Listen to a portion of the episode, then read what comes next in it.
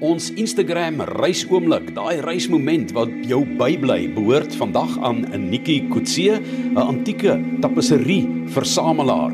Ek het vir haar gevra ook wat is op haar wenslys, maar kom ons hoor wat is die grootste wat sy gesien het.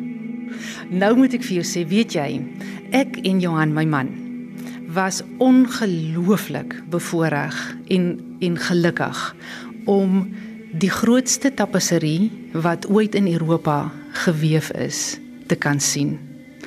Ongelukkig is 'n derde daarvan verlore, oor die jare verlore gegaan, maar dit is die Apocalypse tapisserie wat in Angers, dit is 'n dorpie aan die weste kant van um, Frankryk hang.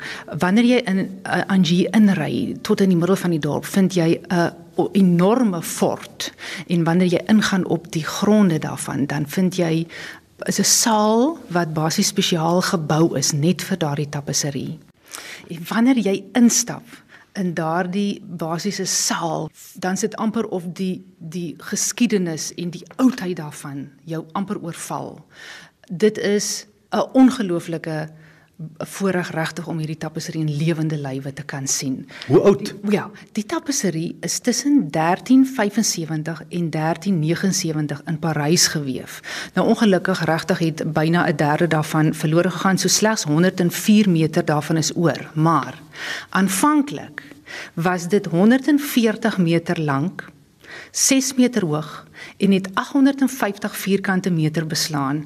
Nou die oorspronklike tapisserie het uit 6 panele bestaan. Elke paneel was meer as 23 meter lank en elke paneel het ook weer dan bestaan uit 14 verskillende tonele wat in twee vlakke, so die een bo die ander uitgestal was. Net weer waar is dit vir mense wat luister ja. nou na RSG en ook lief is vir reis soos ek. Hulle kan maar Saterdagoggend luister na Reis sonder grense. Net weer waar is dit as hulle weer in daai omgewing is want mense mis baie keer hierdie wonderlike kunswerke. Ehm uh, hierdie kunswerk hang in die dorpie Angie. Jy spel dit A N G E R S en dis regtig die moeite werd om te sien. Ek wil net iets interessant sê. In die 13de en die 14de eeu het kerke die waarde van tapisserieë vir hulle ongeletterde ledemate gemeentelede besef. Natuurlik, want hulle kan nie lees en skryf nie en die Bybelse tonele is op die tapisserieë ingeweef. So dit was uitsonderlik en dis verskriklik hartseer dat die meeste van daardie tapisserieë het verlore gegaan. Maar hierdie Apocalypse tapisserie is die belangrikste een wat van daardie era af nog behoue en bestaande gebly het. So dit is eintlik dis eintlik wonderlik dat dan wel 2/3 daarvan nog bestaan. As jy dink dit is sjo 1375 geweef. Johan, om jou vraag te beantwoord, daar's wel 'n plek waar ek definitief baie graag nog wil besoek. Die grootste tapisserie wat ooit in die wêreld in een stuk geweef is, is in die 1960s geweef. Dit was 'n opdrag om die bombardering van die Coventry Kathedraal in in, in Engeland te herdenk. Die naam van hierdie tapisserie is Christ of Glory.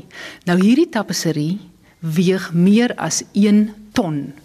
Dit is 23.94 meter hoog en 12.05 meter wyd. Dit het 'n 500 jaar waarborg teen verbleiking en beskadiging deur motte. Alhoewel dit nou in Engeland hang, is dit um, ook in Frankryk geweef. Dit is in die dorpie Felletine geweef wat ook in die cruise afdeling van die limousine streek is net buite Uboso. Dit is so enorme tapisserie dat hulle boomstompe gebruik het om die loom of weefraam te maak om dit te kan weef. The Graham Sutherland was die man wat dit ontwerp het en hy 10 jaar lank aan die ontwerp gewerk, maar hulle het baie vinnig gewerk en hom so hulle het um, omtrent so 900 kleurskakerings gebruik en hulle het 4 jaar geneem om hom te voltooi. So hy hang nou in die Coventry Kathedraal in Coventry in die Middellande van Engeland. Nikki Kutse wat 'n antieke tapisserie versameling het in Suid-Afrika wat ongeëwenaard is. Gaan na Potgooi en luister ook na die 360 bydra en gaan kyk na die fotos van hierdie uitsonderlike tapisserieë wat sy versamel wat tussen 200 en 400 jaar van die dorpie Uboson daar langs die Cruise rivier in die Limousine streek van Frankryk kom.